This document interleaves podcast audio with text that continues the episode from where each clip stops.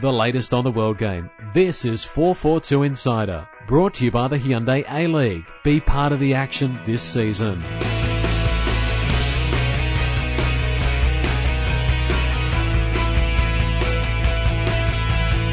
Hello and welcome to this week's 442 Insider podcast. I'm magazine editor Trevor Tran. Joining me this week is online editor Kevin Ayres. Hello. Um, Jacko's still away on his um, coaching course, um, but he, he will be back with us next week. Now, Kevin, we've got no excuses for this not being a good podcast. Um, fantastic previous round in the A League, series of contentious issues, Socceroos to preview. It should be, it should be good, shouldn't it? So let's see if we can mess that up by starting with A League round five. See if we can do an Ian Ferguson on it. Um, starting with Adelaide, Melbourne Heart. Um, you know, the, the story here, the headline here was Melbourne Heart blowing the lead yet again. Um, you'd imagine Adelaide would be a little bit disappointed as well that they've um, not really kicking on with what looks like one of the best squads in the league. What did you make of this one? Yeah, I mean it's strange. I mean you're just waiting for Adelaide to find top gear uh, and you know really get into action, and until they do, my fancy football league is dying on its arse. Um, but I think you know the more serious concern is Melbourne Heart because you can't really see where the improvement's going to come from there. Uh, you know, they, they've got a full squad. They can't sign anyone else apart from maybe a guest star player for 10 games. Um, where are the goals going to come from? Uh, how are they going to stop throwing away leads?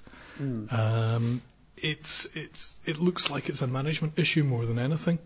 Yeah, no, you, you can't see there being, you can't see John van 't Schip going before the end of the season, can you? You wouldn't you'd think think so. he'd I get mean- the whole campaign. You know, Heart seem to have a very happy ship. You know, it all seems to be running smoothly. Mm. There's no discord or disharmony, but results certainly are not going their way. Yeah. And they become the new whipping boy of uh, the A League, and I'm not sure that's necessarily what everybody was intending for them to yeah, be. It, it's quite tough on them because, as you say, the the club is very well run, and everyone involved with the club, you know, works hard, and s- they seem to do the right things. You Yeah. know, everything from the, the the coach recruitment, the player recruitment, you know, the way they built the club up, um, has been great. But at the end of the day, you need results. Absolutely. And, and that didn't happen last campaign, but that was okay because that was the first campaign. The second time, it's a new squad, but they're looking to sort of be heading on on the fringes of the final again, really. Yeah, I mean, you know, Melbourne Heart, Adelaide, as we say, you know, you can see that there is potential there, Yeah. and if they d- don't reach the potential, then it's purely down to Rini Coolen. He's got to go. Yeah. that's simple. With Heart, I can't see where the what they can do this season. Uh, Yeah. That's going to be different. And motivational talks, I just don't think are going to be enough. They, they need something significant to happen now. Yep. Um, on to the second game. We've been harking on for a few weeks here about how Wellington will probably do okay this season because they've always got their home form to fall back on. Exactly. Yes. Um, so they lost this weekend, 2-1 to Central Coast. A uh, late Matt Simon goal there, providing the winner. Um, real problems at the Phoenix, considering how many points we can expect them to pick up on the road this season. Well, you know, they've also the Fortress Phoenix thing was the the, the ace trump card always, um, but they have been picking up a one or two points uh, on the road already this season. Um, But they're going to have to, haven't they? yeah, yeah, uh, but losing at home is going to be a bitter pill for them to swallow, uh, especially to the Mariners who just haven't been doing have, have been underperforming this season. yeah. Uh, you know, or maybe they just overperformed last season. Who knows? Um, but uh, to to lose at home like that is going to be tricky for uh, Phoenix. They have to come up with better than that. Uh, and but they've not been getting the, the rub of the green with the refs. I think you know. Yeah, you could say that. Uh, an understatement. They've seen some of the worst decisions. Uh, we did a top 10 ref calls uh, in the A League, worst eight ref calls in the A League this season on the website this week, and uh, Phoenix have seen more than their fair share of them, especially this season. Yeah. Um, one person I wanted to talk to you about, and that, who got the winner there, was Matt Simon. Now, Matt Simon is one of those players which divides fans, divides everyone, doesn't they? Really, because he he does have his supporters about um, you know how hard he works and you know, how many goals he chips in with, but there are a lot of people that really hate Matt Simon. Which side are you on? I'm a reluctant admirer of his. You know, I, I think I would like to see him in a different team and see how he does with a different setup. Um, because he isn't a glamorous striker. No, he's industrial, isn't he? He's- And they're, they're yeah. never particularly He's popular. a, a, a what was somebody described a tackling striker. yeah. Uh, uh, whereas I think you know if he was in a more glamorous side, we might s- perceive him differently. You know, when he's he's got that kind of environment around him, where everybody, where there is no real glamour players, Yeah. um, where it's it's all very industrious, it's it's hard working side. Yeah. He's going to get tired of the same brush. Take him out of that environment, put him in a Brisbane Roar shirt, and you might see a whole different side to him. Yes, maybe. Um, moving on to the next game, Newcastle Jets, who we were expecting to struggle um, quite desperately, and we weren't expecting to score many goals. Picked up a, a very useful 2 0 win. Jeremy Brockie with a quick fire brace in the first half to send uh, Glory with another miserable away day that we've come used to from, from previous seasons. Um, Newcastle, you know, find themselves in a in a great position near the top of the table now. But is that something that they're going to maintain? They're channeling their EPL namesakes, aren't they? Yeah, yeah. Surprise overachievers. overachievers, yeah. Um, I don't know if they can last, but it's good to see you know uh, them continuing at the moment. Michael Bridges coming back from uh, retirement to, to join the squad is an interesting move. I'm not quite sure that's going to pan out. He did lo- miss a lot of games uh, prior to his retirement with his knee injury. They just lost Jason Culina because of his knee injury. They've brought back somebody out of retirement with a knee injury. Yeah, Uh, it sounds like it's not necessarily going to be the answer to their prayers, but they're travelling well at the moment, so they're probably just hop in the bandwagon and see how it goes. yeah. I mean, they- they've not got a lot to lose, really, have they? I mean, I don't think anyone expects them to make the finals or even be a threat in the finals. So the fact they're up there at the moment is a bit of a bonus. I mean, I, great to see Jerry Brockie getting a couple of goals. It's more have they got a striker that's going to consistently score all season? Well, this is a, but I mean, Brockie's goals, just going back to them, were superb. Yeah. I mean, they really were absolutely class and quality uh, goals, calmly taken. I mean, they were like training ground goals. It was like the, the goals you score at the end of training Yeah. when you're just knocking the ball away uh, before you walk off to the, the sheds. Um, beautiful goals. Um, if he can start stepping up and producing those all the time, then it's a whole different story. But by the same token, you know, they're already got a great record under their belt uh, this early in the season. That can be enough with our short seasons. Uh, Just, you know, even if they get mediocre results from now until the end of the season, that could be enough to see them into the finals. And glory, I mean, Glory. that's. I mean, no, no doubt that's a team that should be there or thereabouts in the It's finals. just heartbreaking to see a great squad not being used properly. yeah. I mean, uh, the thing that annoys me most about Glory is is Fergie, but his attitude as well. He didn't choose Andrezinho, uh, Andrezinho, uh, to start the game. He makes the decision. He realizes at halftime that he's stuffed up. He brings Andrezinho on, and the game turns around. And then afterwards, he blames the players yeah. uh, for not performing in the first half. Well, Yeah. you know, the, the, answer's obvious. You stuffed up, mate. Yeah. You didn't have Andrezinho on. It wasn't the player's fault. You've had a great squad up to now. Why mess it up? Uh, you know, when you had a winning formula, when you had a great player bringing, you know, speed and flair to the game, why leave him on the bench? Mm. And that's the kind of game you need to win. And with all due respect to the Jets, going away to the Jets, um, you have to target a win really if you're serious about a top four. If you're going to win away from home this season, then, Hmm. you know, Jets would be one of the weak points that you think you have to get past. Yeah. uh, and you know perform admirably against, and you know raising the white flag the way they did in the first half uh, with the squad selection just isn't going to work. Mm, bizarre. Um, on to undeniably the game of the round. Um, it was before the start of it, and it certainly was by the end of it. Melbourne victory, Brisbane Roar, nine man Melbourne victory, holding on for a 2-2 draw um, for the majority of the game. Um, I don't think anyone expected that to happen. Um, what did what did you think of this one? Um, I thought it was one of the most astonishing games we've seen in the A League. Uh, the first half, especially, was just roller coaster.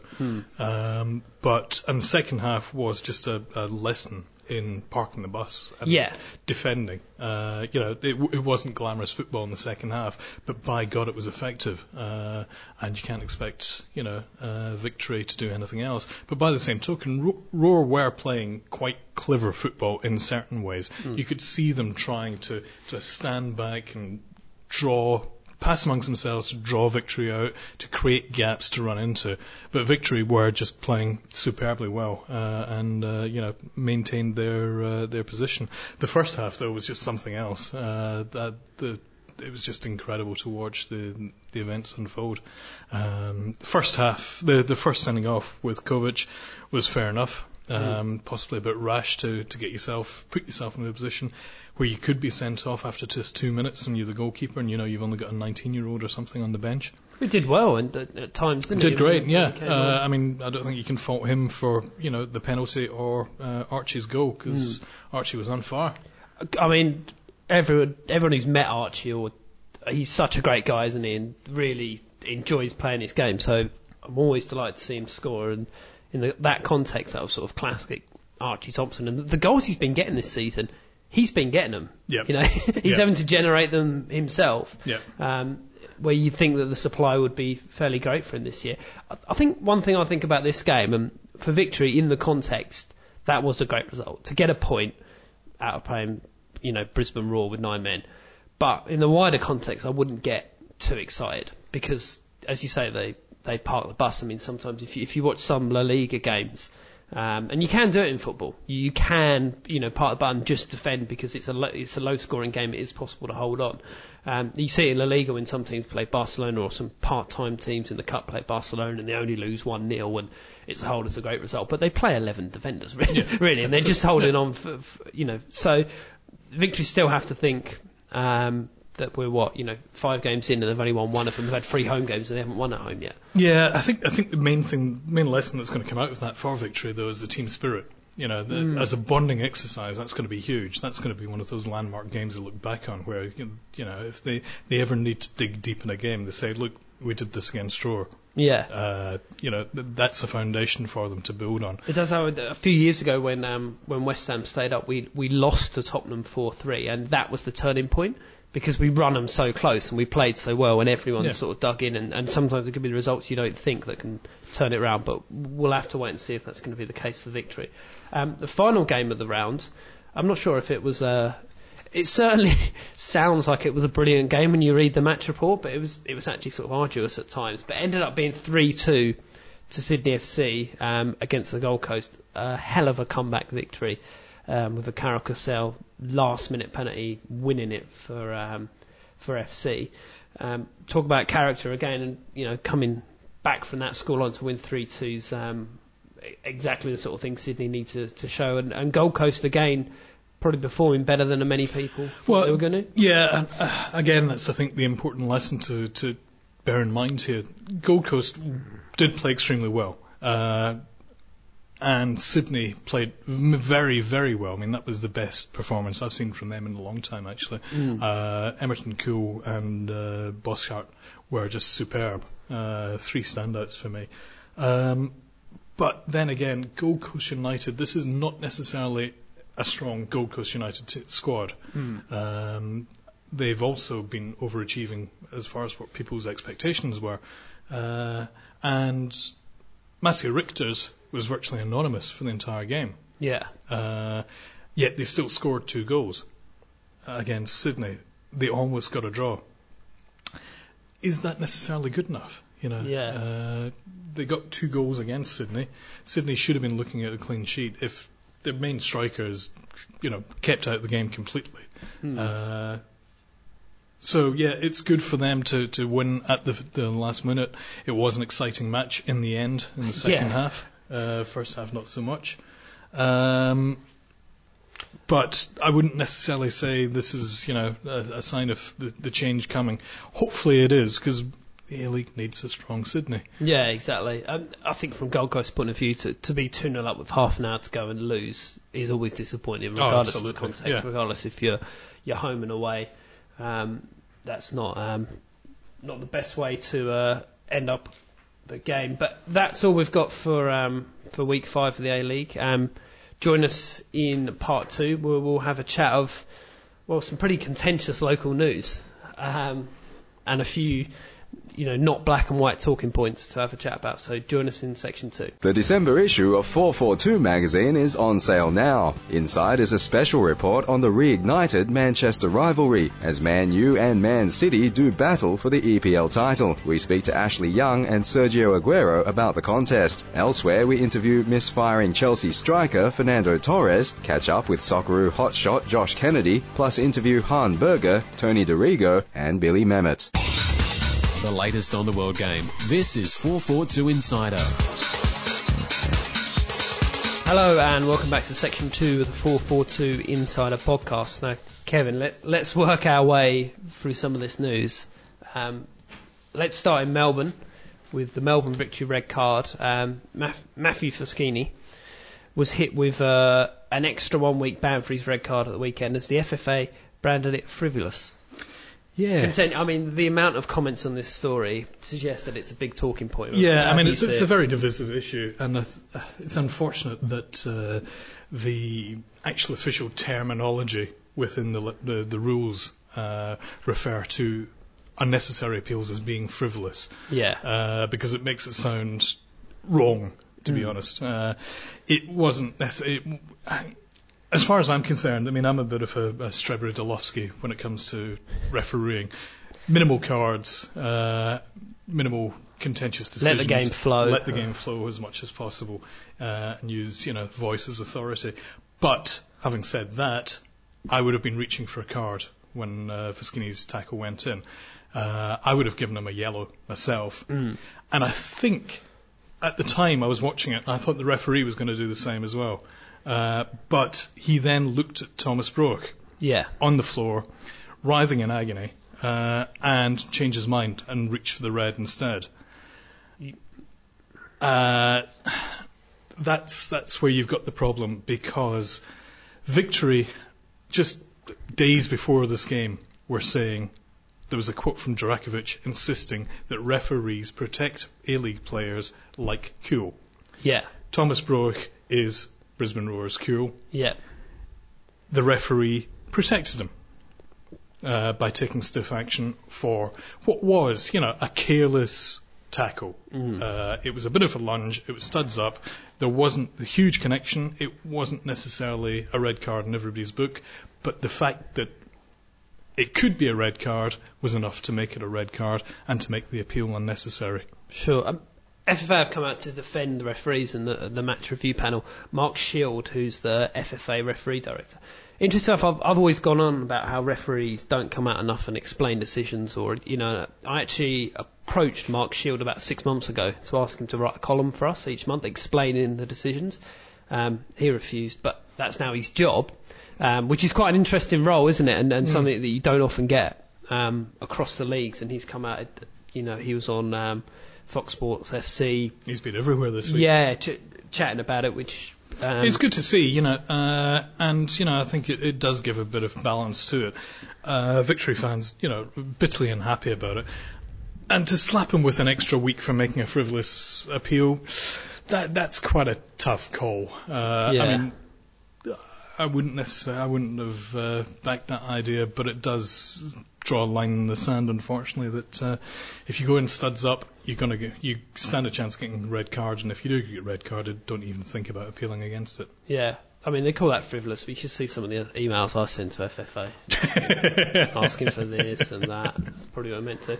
The second main contentious talking point from this week was the Anthony Golec um, tweet that that went out that he, I suppose, at first felt was a private message to his brother. Um, it was a, a deep, deeply homophobic rant. There's, there's no denying that whatsoever. Directed at referees Ben Williams. I'm, I'm wary of calling anybody homophobic. Uh, personally, the rant was though. No, I wouldn't necessarily say it was. To be honest, I, I think it was it was stupid, misguided.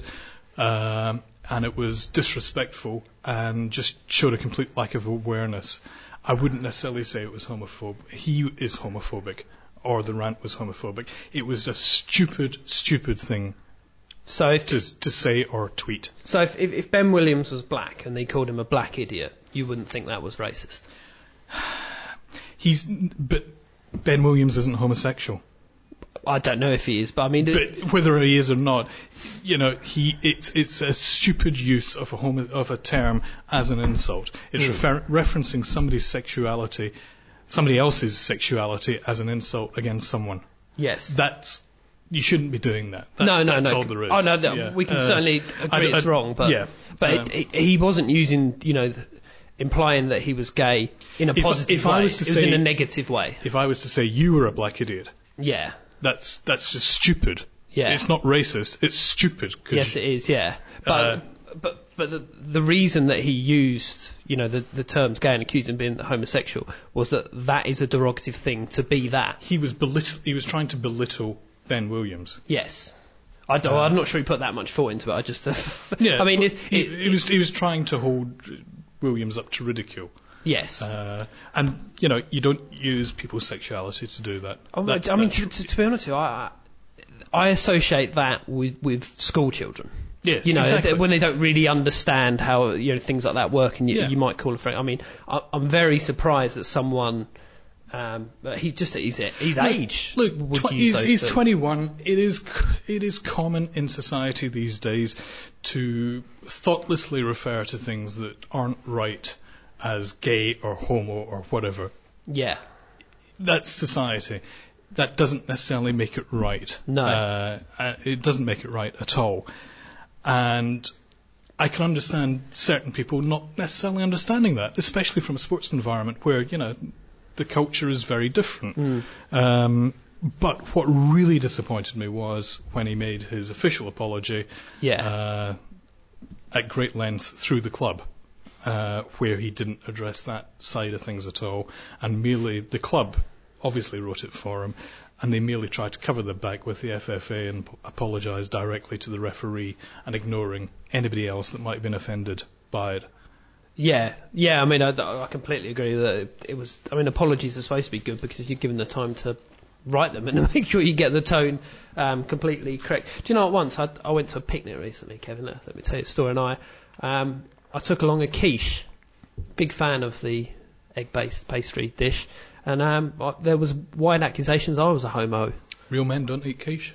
Do you think that's? But the thing is, I what- like quiche. I love quiche, but do you think that if quiche was called egg pie, right, and it had a more manly term, that it would be more accepted by men? Yeah, I think if you could probably throw in some Vindaloo or Madras in there as well. Mm, some know- sort of. I mean, if you say, well, that's a curried egg pie, Yeah. no one can have a go at you for no, that. yep, you'd be but fine. it's just that word quiche, isn't it? Yeah.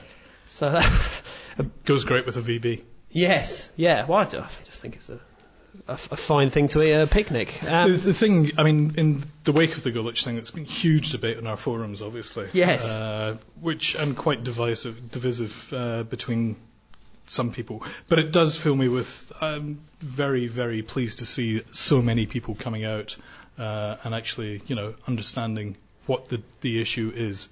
Uh, and you know, I, I don't think we should have a witch hunt against Golec. It's not about Golec. He's a silly, silly boy who said something silly, uh, and hopefully, you know, somebody can point out the error of his ways beyond insulting a referee. It's not just insulting a referee; it's insulting everybody. I mean, the whole "We Are Football" thing.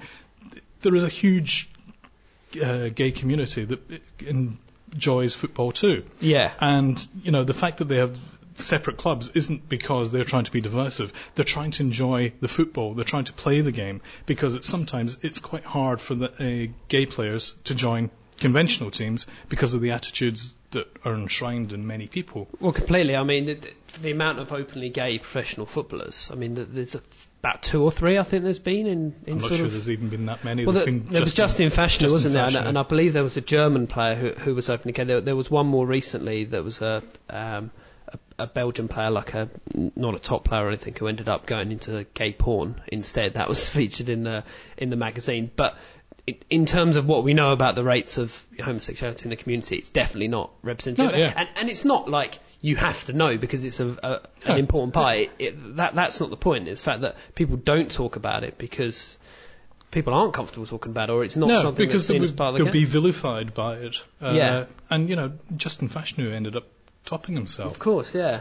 uh, which, you know, uh, it wasn't directly related to his football career, but it was directly related to sexuality and the persecution he faced for it. and an in, an incident which happened, I believe, was in the US where That's I think he was accused, Yeah. wasn't he? Um, moving on from that that heavy issue, not the rebranding of quiche. That will uh, that will. But I think that's something for us to bear in mind.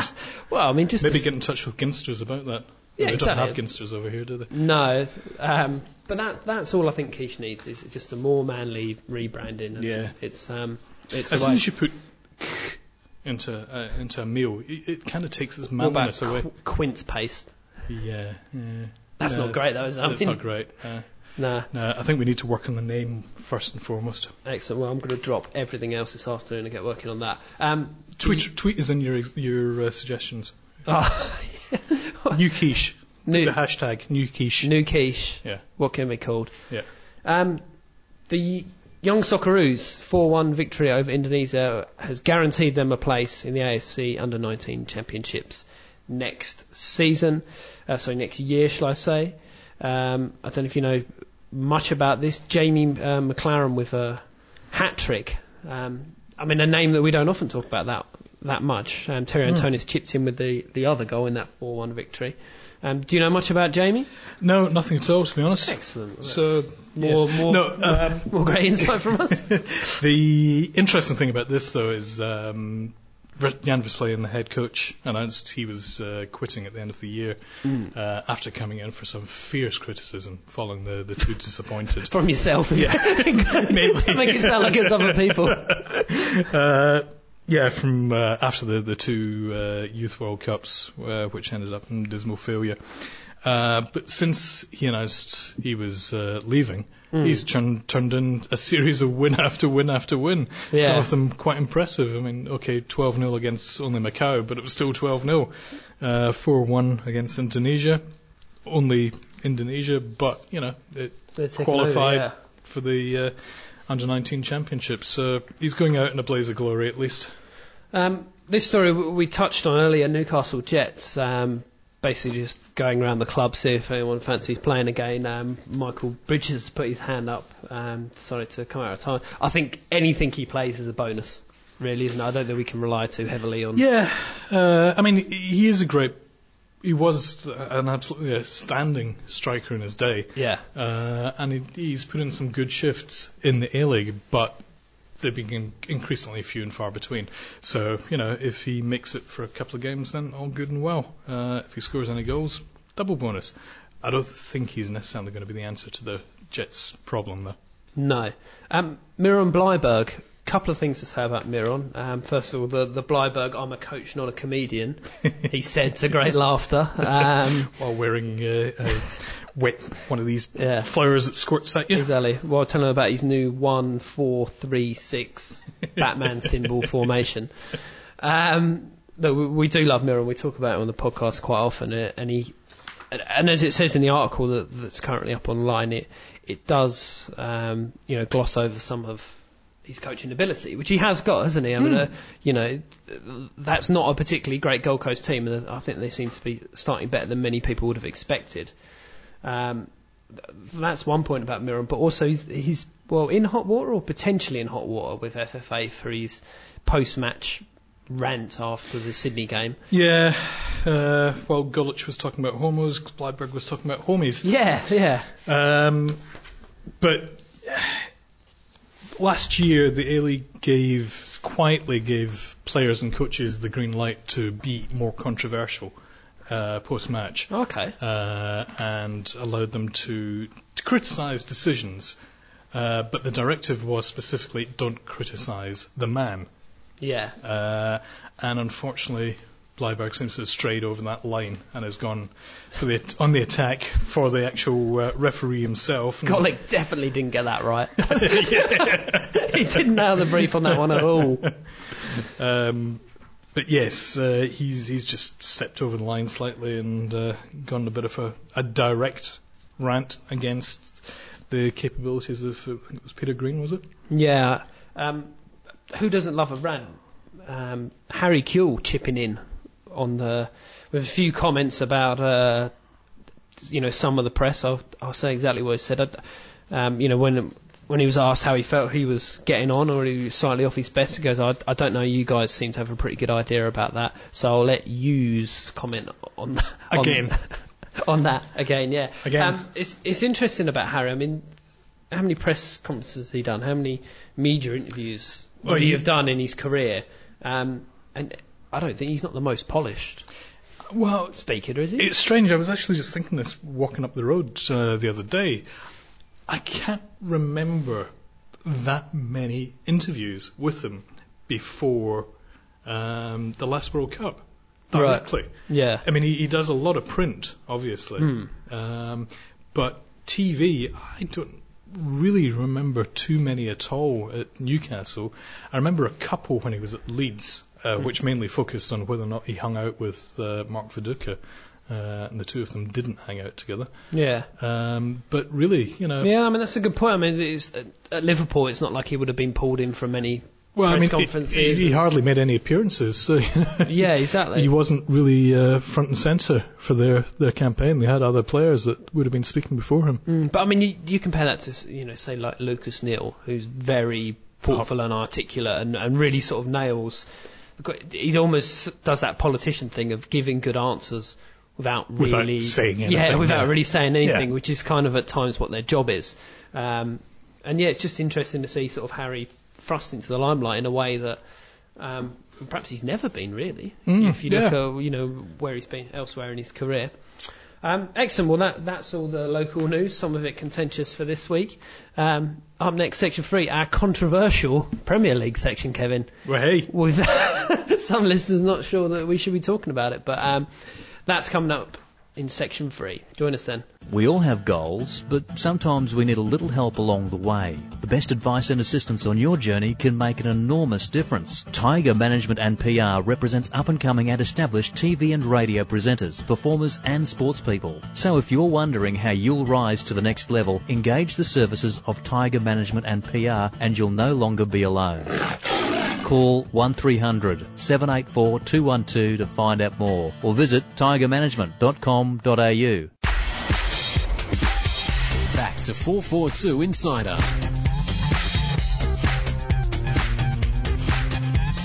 Hello and welcome back to section three of the 442 Insider podcast where we're looking at the Premier League. Um, starting with some of the Saturday results, Arsenal, officially a resurgent Arsenal, we can, we can say now, can't we? Um, yeah, it was 3 0 over West Brom. Whoa, season's on. West Brom didn't see it coming, did they? Van, Van Persie again, you know, just incredible form. He is just a gun, isn't he? yeah, he's absolutely integral for how well they go this season.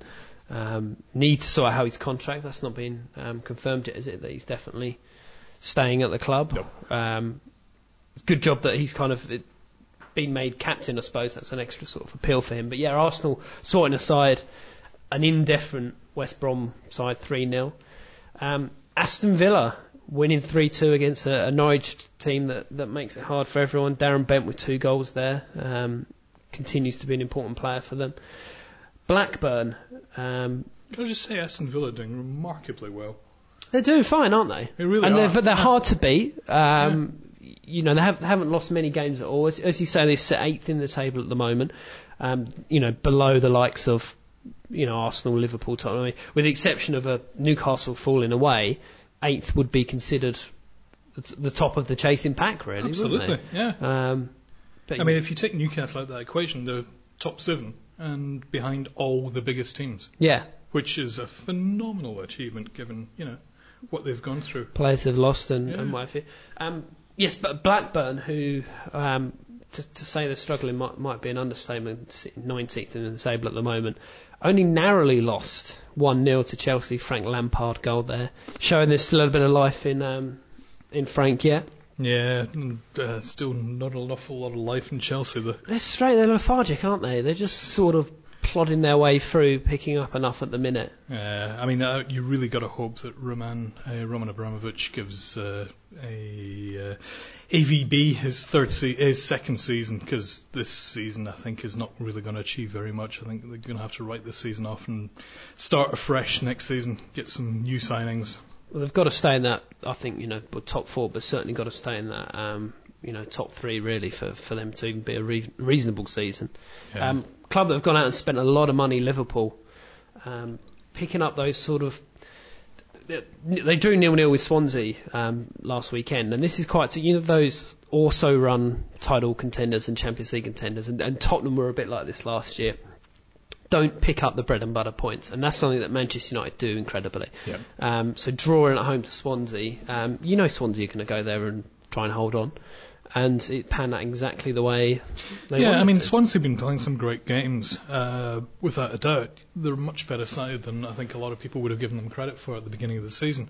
Um, but you still would expect Liverpool to, to get a win at home against a small team, uh, as Swansea are, regardless, especially given how much money they've spent. I think Liverpool were going to have such a long season, uh, and it looked as if it was going to start so well for them. Yeah, um, I mean they had the, certainly had the players. Yeah, no and they, they got off to a good start as Yeah. well. Uh, but just ever so slightly, it's gone off the rails. It went off the rails big time, and now they're trying to uh, pull it back up back into shape again.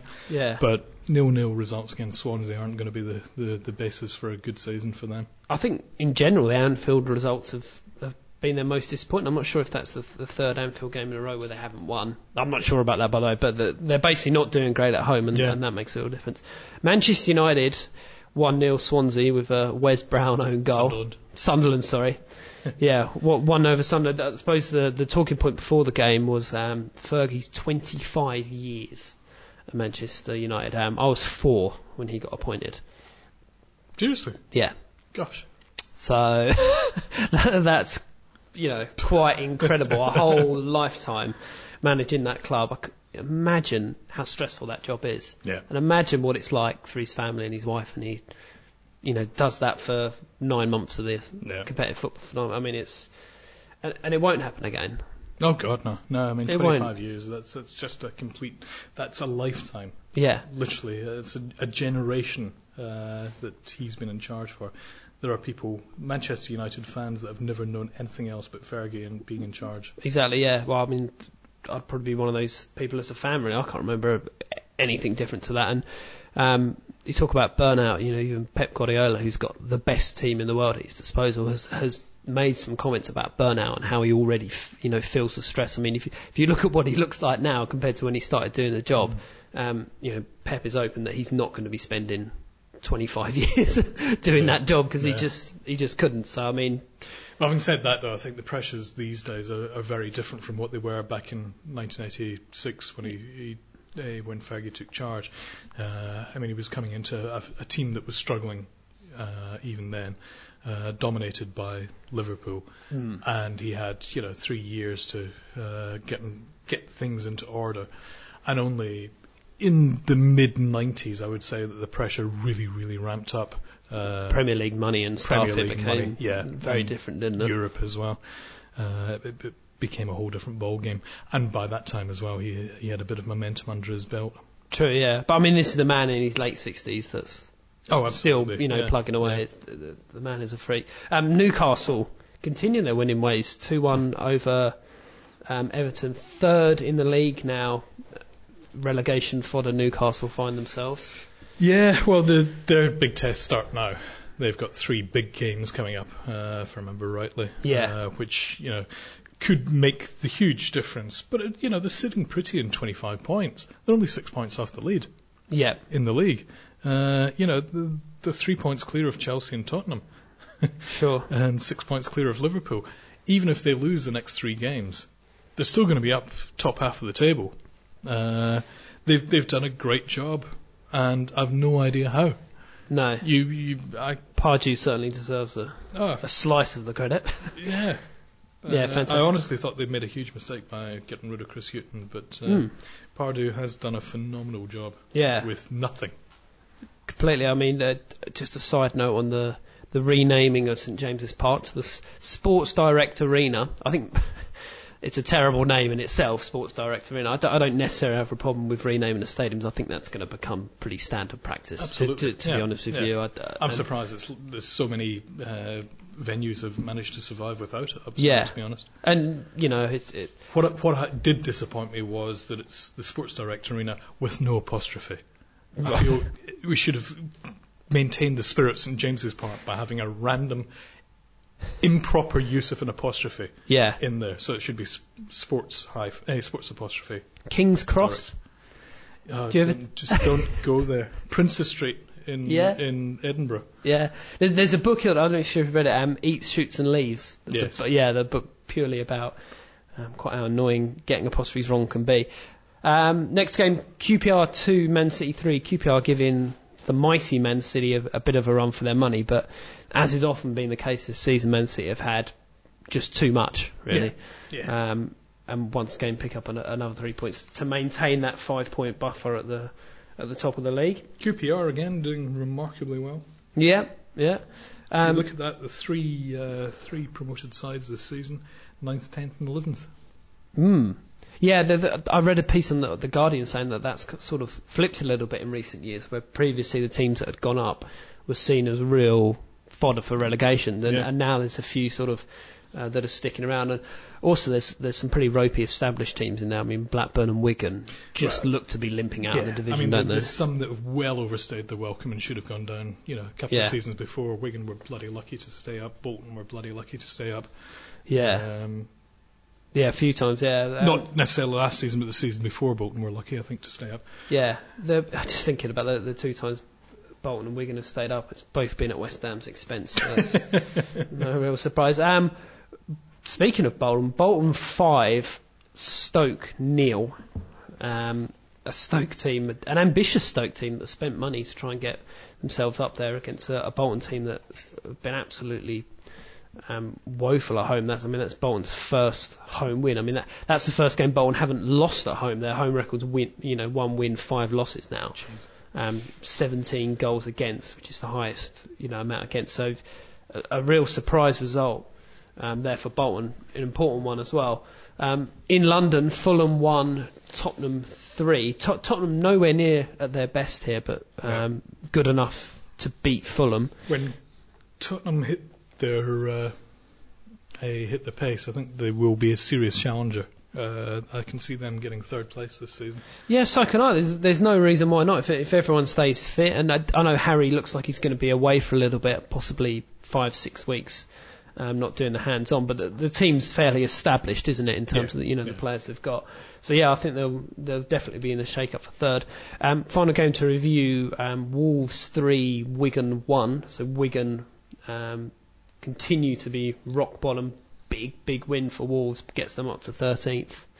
Okay, well that was what happened last weekend. There's no fixtures this weekend because of an international break.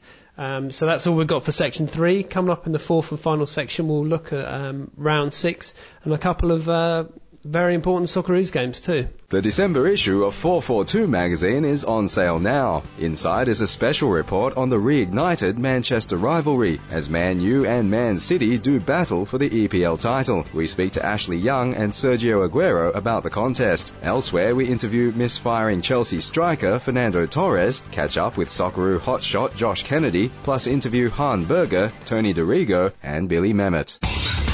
The latest on the world game. This is 442 Insider. Hello and welcome back to the fourth and final part of this week's 442 Insider podcast, where we're going to have a look at A League round six. Um, first of all, and then have a quick chat about our hopes for the Socceroos. But with the A League first, Adelaide at home again. This time to Gold Coast in um, what looks like it might be a more evenly matched than we would have anticipated before the start of the season. Um, will Adelaide sort of return to winning ways here? Well, you know, uh, You, you would say yeah, you should say yes, shouldn't you? Really, but it's the A League. I am losing quite badly the A League tipping competition amongst the bloggers at the moment. Yeah. Uh, I didn't get any right at all last week. Which uh, which bloggers are doing well? Um, the Central Coast Mariners ones, Oh right, who are basically just tipping their team and using the joker each time. right, okay. So yeah, um, but So, I personally think this is the most unpredictable league in the world ever. I think it might be, yeah. And find Good, ex- good excuses so for his difficult. predictions which are coming up. Exactly. Um, so yes, on paper, Adelaide United should uh, run home with this. In reality, who knows? Yeah, I mean, just having a quick look at the fixtures, which we'll all go through, I think it would be fair to say that four out of the five, and that's the first four out of these five fixtures, are pretty evenly matched. You you know, anything Yeah. could happen here, and it wouldn't be a massive surprise. The second one of those games is, is Melbourne Heart hosting Newcastle Jets. Again, before the season, you'd think that'd be the sort of game that Heart would pick up, but the Jets have been far better than, than we'd anticipated. Um, Gary Van Egmond settling back in there. He's Find just slotted straight back in like he's never been away, hasn't Exactly, yeah. Um. If anything, he, he's got the team already playing better football. You know, there's some nice passing going on, some nice movement, some nice shape. Um, so yeah, it's like he's never been away. Mm. Um, and not too late. I mean, for them to sort of the sort of transformation that we saw at Brisbane under Ange, that was sort of the tail end of one season, and then really kicked in the following season. Um, potentially, he's got time with the the finals format to. He does, but uh, I think you know he's got a much older um, playing squad than Ange had by the time he whittled down. What are you saying about Jeffers and Bridges? um, by the time Ange got rid of Charlie Miller and Craig Moore and everything else, he, you know, a lot of younger kids who were more adaptable, perhaps, to his way of thinking. yeah. Uh, whereas I don't think Van Egmond's necessarily got that in that position. Uh, but he, you know, he's got a, a bunch of players who are willing to do anything to win. Mm. Uh, there's a great team spirit at the Jets, always has been. Yeah, a sort of siege mentality. Sometimes you see it in the Mariners as well. Yeah. They they get that really right. Um, Melbourne Heart have to win this. Really, I mean, don't have to win this, but they'd feel a home game against a team like the Jets was is the perfect chance to sort of kickstart the season. You would think so, but you know, who else are they going to pick up points against? Uh, Yeah. Quite frankly, and but they're struggling. Uh, I can see them really drawing a lot of games, Yeah. and I can see this one being a draw. To be fair, as well. Um, the, the the next game up is a very interesting one. Perth Glory back at home against a, a Sydney FC team, which um, are kind of picking up a little bit of momentum, though not exactly sort of running away with it. Um, do you think that Perth will return to winning ways at home there? I think this is going to be the great, a really good chance for them to, to pick up some points because uh, Sydney, having had such a great performance last week, uh, immediately go into this match without Emerton. Uh, Yeah. Because he's away on international duty. So, you know, that's upset the balance that they just managed to find and get working well. Uh, so, I think, you know, uh, Sydney are there for the taking uh, Yeah. from Perth. But, you know, Uh, what team is Ferguson going to put out? Yeah, I don't know. I mean, there's a lot of talk at Sydney FC that Terry Antonis might be leaned on quite heavily this week to sort of play, you know, kind of the role he's been playing, but even more so Yeah. um, in the, absence of I a. think the reassuring thing that we're, we're from Sydney, the, the most reassuring sign from Sydney this year is the fact that Lavicka is prepared to play Antonis. Mm. Uh, he's had youth players in the past, which you know have shone in the youth league Kerem Bulut is the exactly, but never got the chance to uh, really do much with the, the senior team. This season, hopefully, uh, it looks like Lavicka's uh, learnt his lesson, is giving the youth a bit of a head, a chance. Uh, and uh, Antonis is going to feature, and maybe Petratos later in the season as well. Sure. Um, I mean, that is an important game for, for Perth to sort of talk about them as a as a top four team. And um, again, I think they'll be leaning on Smeltzy, hoping that he'll be able to do something, you know, a little bit special, especially at home for for, for them to pick up the points. Um, I, I think I'm going to tip that for a draw as well. Um, I would like to see Perth Glory win this one. Um, realistically, though, yeah, I think you're probably right. Yeah. on to the next game, um, which which is another intriguingly balanced one. It's Central Coast versus Melbourne Victory. Central Coast starting to pick up a few results, pushing themselves um, higher up than certainly how they started. Melbourne Victory, a few players missing. Um, Kewell, who's um, back into the Socceroos team after his blazing start to his Yeah. uh, victory career straight back in there. and was playing some very nice touches in the uh, the game against uh, Roar last week. He is, yeah. He, you know, all, all jokes aside, he's drastically improving, isn't he? And yeah, you- um, you can see he's lifting his game with every game, uh, and yeah, was instrumental in uh, one of the Archie goals, and uh, just putting in some really nice touches. Having said that, though, Emerton was on fire last week. There was bloody back passes left, right, and centre, back heels left, right, and centre. yeah. Uh, I mean, he really was. He was turning on the flare, something severe. Do you think? Do you think that the league's been a little bit tougher than the two of them expected?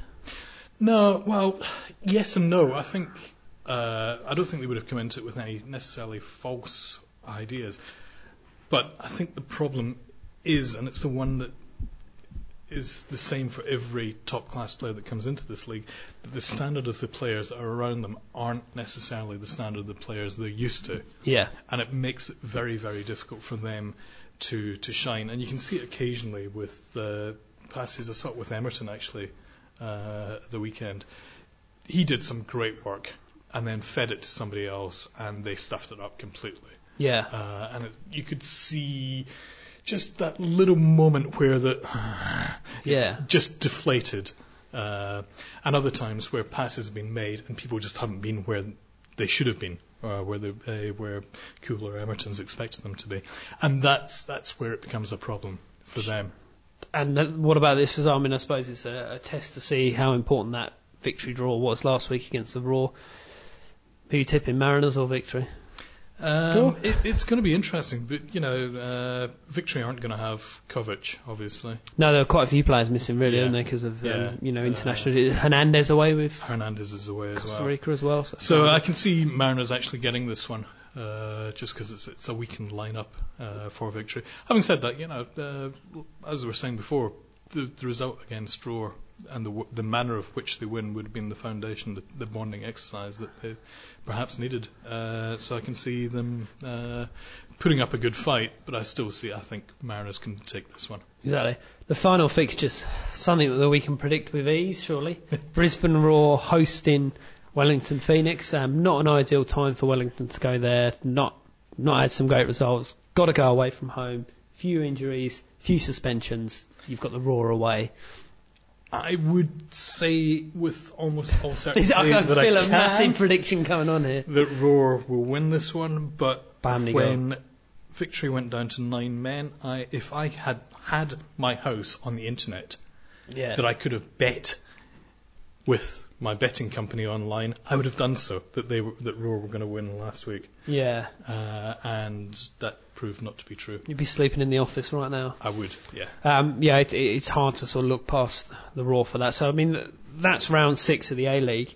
Um, just to chat on the Socceroos now. Tonight, they're playing uh, Oman in a qualifier, and then next week, they're taking on Thailand. Um, we're nearly there qualification wise. Um, Yeah. You know, 100% record to start off with.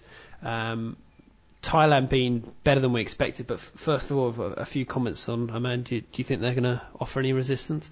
I suspect probably not, to be honest. I mean, I, I think you know, the, the, not to underestimate them. I think there will be tough competition, um, but I, I think we should. I would be very, very disappointed if we don't get past them uh, in with a two 0 win. I mean, this applies for both of these games. Is there anyone that you'd sort of like to see given a chance? I mean, Mitch Nichols, people are talking about because he's in the squad. I mean, Yeah, I, I think Mitch Nichols at this stage would be great to have in the squad. Um, I think it's good experience for him uh, to be to be part of the the setup. Uh, maybe bring him on second half, but Yeah. I wouldn't necessarily I wouldn't be starting him just yet. No. Uh, if we win this one, and you know qualifications pretty much good as guaranteed after that, uh, then by all means you know start him against Thailand and see how he gets on. But uh, I think it should be evolution rather than revolution. Yeah. Uh, we're, Holger's doing a really good job of slowly bringing in new faces, slowly changing the lineup. That's what we need more than uh, complete wholesale changes uh, from start to front to back. Yeah, he's, he's knocking on the door of a, a tough position there with, you know, Cahill and Exactly. even more so Brett Holman now. Yeah. Must be one of the first names on I think he's pretty much sheet. got that position nailed down. Uh, it's interesting as well that uh, Moyes also seems to have lost a little bit of faith in Cahill. He's on the bench um, much more these days. I mean, uh, Hmm. he, he he no longer seems to be the first choice for Moyes either. Uh, Yeah. But Everton are struggling. I think they're just trying every possible combination they can to Yeah. see if that works for them. A little aside on Brett Holman. Um, today I received the. We've done a photo shoot of him for the for the coming issue, and we remember doing a photo shoot of him before the World Cup. And they are two different people. Not just because he's got shorter hair, but even just you can see it in pictures. People can't really hide how they feel. He just looks so confident Yeah, in these yeah. pictures. He's sort of you know smiling and laughing, and and everything's going his way. I mean, he's he's top of the Eredivisie division, isn't he? With um, Yep. uh, over Scoring the weekend as well. Yes, scoring well, main man for his international team. You know, World Cup on the rise and peak of his career. Yep. Um, it's a pretty incredible turnaround, isn't It it? really is, yeah. Uh, and you know, all the fans that uh, were haters before have turned around as well and can see what only a few people could see him. Yeah. To be fair, Well, that was the accusation before that he was he was a bit of a coach's player. yeah. um, which I think is a hard term to, to define and defend sometimes, but he, he's certainly going great at the moment. And, and that second game away to Thailand, um, when we creeped past Thailand before, it was considered a, a disaster. But Thailand themselves have gone on. And, and shown that they're, they're perhaps a little bit better than we Yeah. first, you know, Yeah, first thought. So, so that that's going to be a tricky game, especially with all to play for Thailand. I would have thought at that time. Absolutely, yeah. Yeah, do you still expect to win, or if I know, I- experimental team? If it's an experimental team, if we've already qualified and we, we put out a few changes to the team, Mm. not necessarily experimental, but you know, just uh, one or two new faces in there, um, then yeah, we could be uh, could be happy with a draw. Yeah, yeah. Uh, I mean, the, the the thing is about qualification process is it, it's getting there, isn't it? For this first thing, I mean, we're we're playing well enough, and people are break break into the team and doing well. Um, I, I think that we'll beat Oman, and then that Thailand game will kind of be yeah, a little bit academic. I think the, the the fixtures after Oman, if we do win, should be used to just try one or two new faces per game, uh, and just give a few people a taste of the, the setup and see how they fit in. Excellent. Well, thanks for that, Kevin. That's all we've got for this week's 442 Insider podcast. Um, join us next week where Jacko will be back after he's. Limping back, I know, yeah, it picked up. Ripped it, calf muscle. was it a calf injury? I mean, what? I saw that sort of ambitious running around. I think Exactly, in, in a, yeah. what sounds like an incredibly intense. He's FFA. not a young man either these days. No, no, it's Kevin's words, not mine. But um, thanks for that, Kevin. Um, and as for everyone else, listen in next week. 442 Insider is a Helms Media Solutions production. Visit helms.com.au to find out more about our services.